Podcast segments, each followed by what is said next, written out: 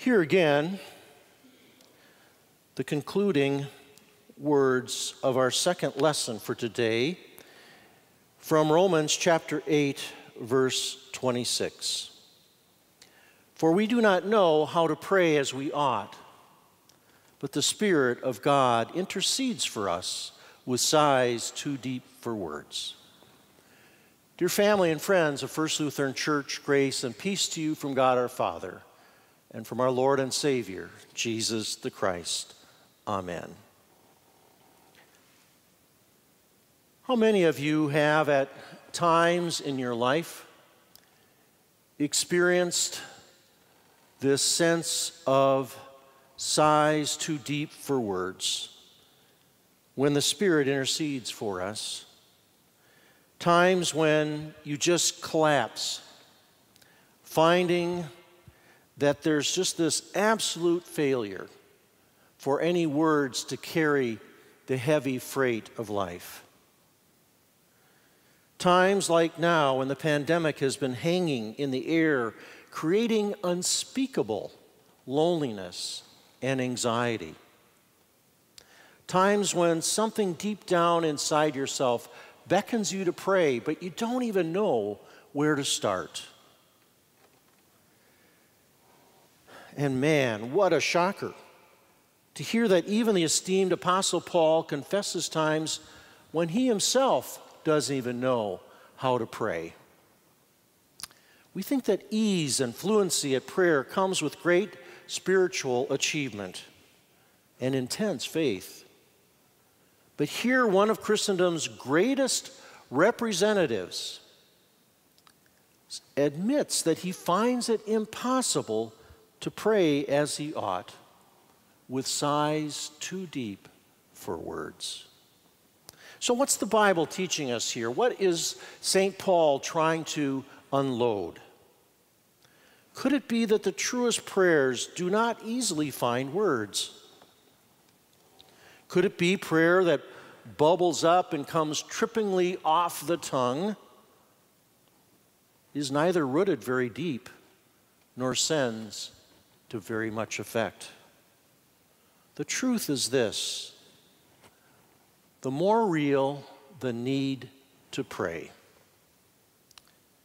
the harder it is to express the need. Jacques Ellul, the French theologian, has perhaps the best one word definition for prayer help, with sighs too deep for words. However, don't presume that silence is bad or that it means that nothing is happening. For in the very silence that surrounded his death, Jesus became the best possible companion for those whose prayers don't seem to be answered. Just hanging there on the cross in thin air. Paradoxically, silence is as much a sign of God's presence as God's absence. For divine silence is not a vacuum to be filled, but a mystery to be entered. Unarmed with words and undistracted, as you heard Mark say earlier, by all the noise in the world. And so we hear the Spirit of God speaking through the Spirit of the psalmist Be silent, be still, and know that I am God.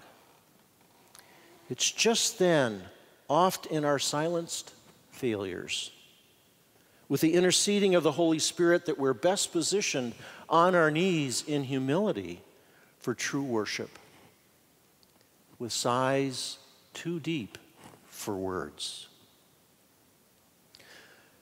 The eminent 20th century conductor of the Atlanta Symphony, Robert Shaw, pointed out on the 300th birthday of Johann Sebastian Bach in the Twin Cities that the true worship has essentially two parts. The first is an admission of pain. Second, a deep sense of mystery. For example, note how this pain and this mystery are brought together in one of the church's most well beloved hymns. Amazing grace, how sweet the sound that saved a wretch like me. There's what Shaw would call the pain. But you know, the hymn continues I once was lost, but now am found, was blind, but now I see. Here's that deep mystery. So, in worship, and please ponder this carefully with me, we know about ourselves, even though we may not fully understand what we know. Yet, one thing's for sure we know we're not as we should be, as Paul says in Romans 7. We also know there's one beyond ourselves who hears, who understands us, who loves us, yes, who knows us. As St. Paul used to speak of this silence that God intercedes with, so it is that some three centuries later, St. Augustine picked up on it and says, O Lord, you are closer to us, you know us better than ourselves.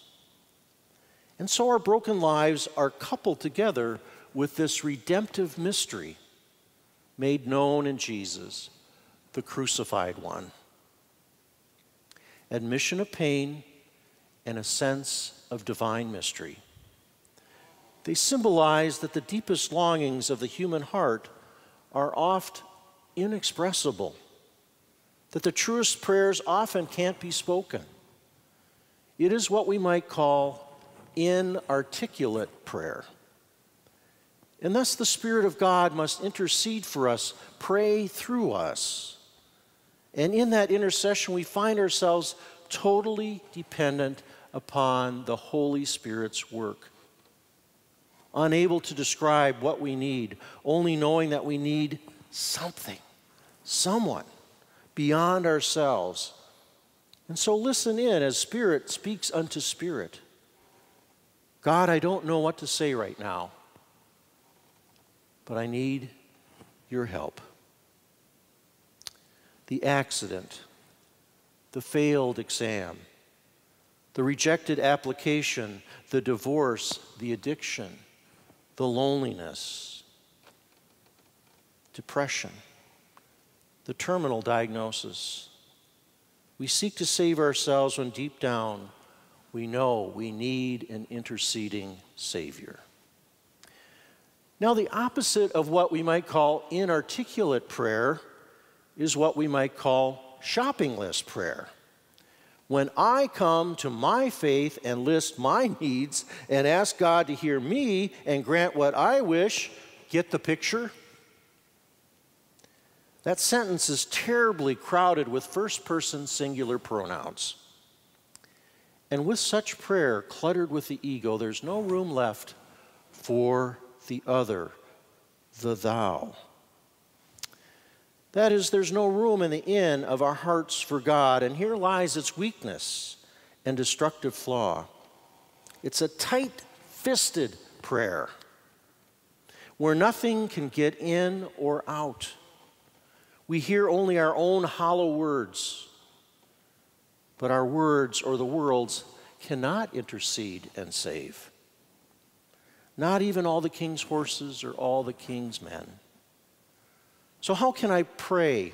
How can I find the power to pray? We ask. Listen closely here. The power is not in the prayer, it's in the one who hears it.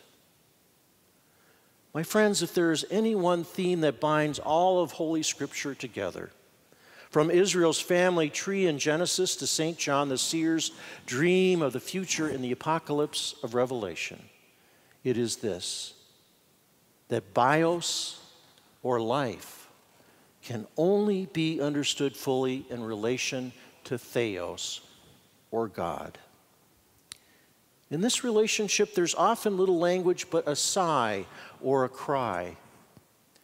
As a mother interprets by some kind of secret wisdom of her own the meaning of her child's feeble cry and hears that cry before anybody else.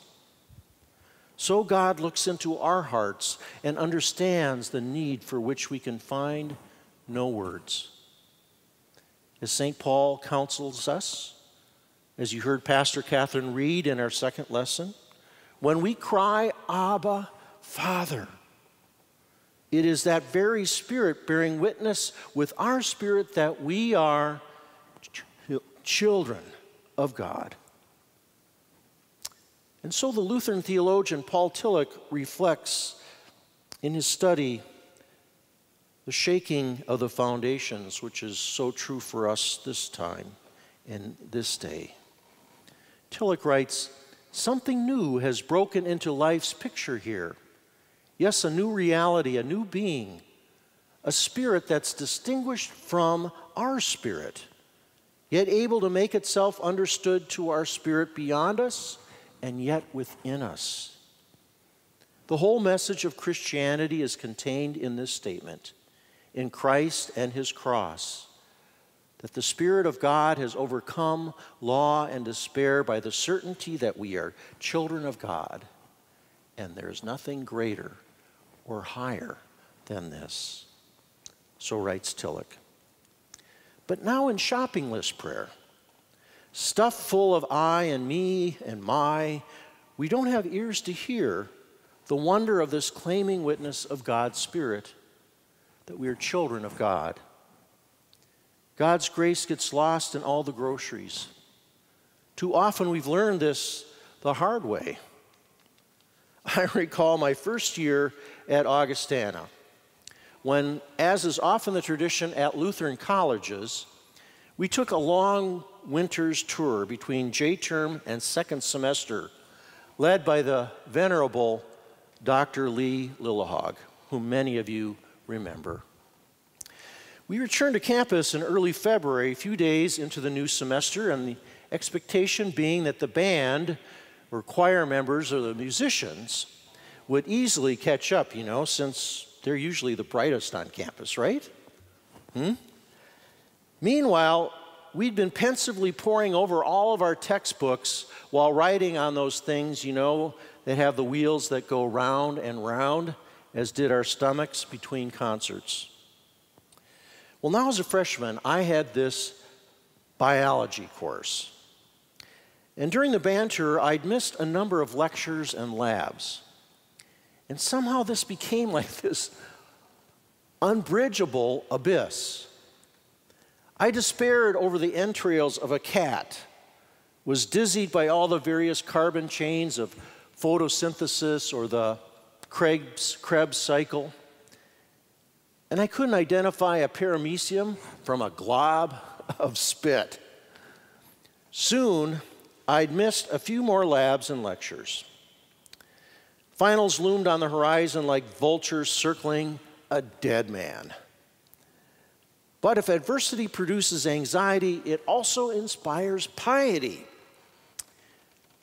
I at least had right that part, as Shaw talks about at admission of pain,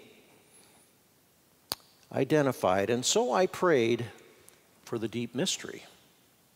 Something like this Oh God, I don't deserve to pass this course, but you are a God of grace. And if I promise never to let this happen again, please help me to luck out just this once. Sound familiar? And so I went in to take the exam. Well, I had a lot of time to think about this as I took the course again the following fall. I found that although I had not learned much about biology, I had discovered something about bios, life, and theos, about God.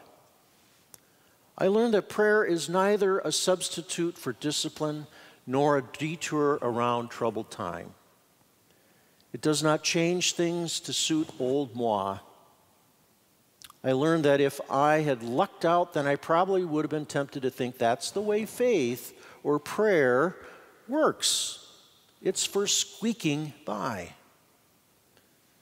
It had been easy to pray the prayer. The words came smoothly because I was sure of what I wanted. But don't we so often confuse what we're sure we want with what we really need deep down? Can we be all that sure of what, as a church, we really need? Might not the appropriate starting point in all humility be to join with Paul again this day in confessing we do not know how to truly pray, O Lord, as we ought?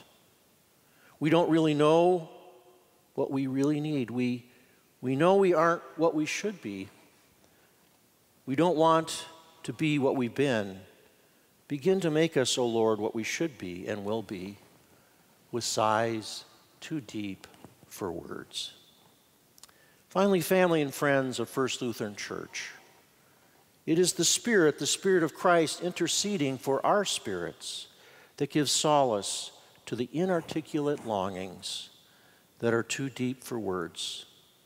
The admission of pain that's joined with the deep mystery and healing grace of God's holy presence, lifting up our childlike sighs, Our Father, who art in heaven. And God's there with swaddling spirit to borrow the words of one of my favorite singer songwriters winter, spring, summer, fall, all you got to do is call, and I'll be there. Yes, you've got a friend. My friends, the very best and saving advocate in all the world. Let us pray. Spirit of God, descend upon our hearts. Wean it from earth through all its pulses move. Stoop to our weakness, strength to us depart, and make us love you as we ought to love. Amen.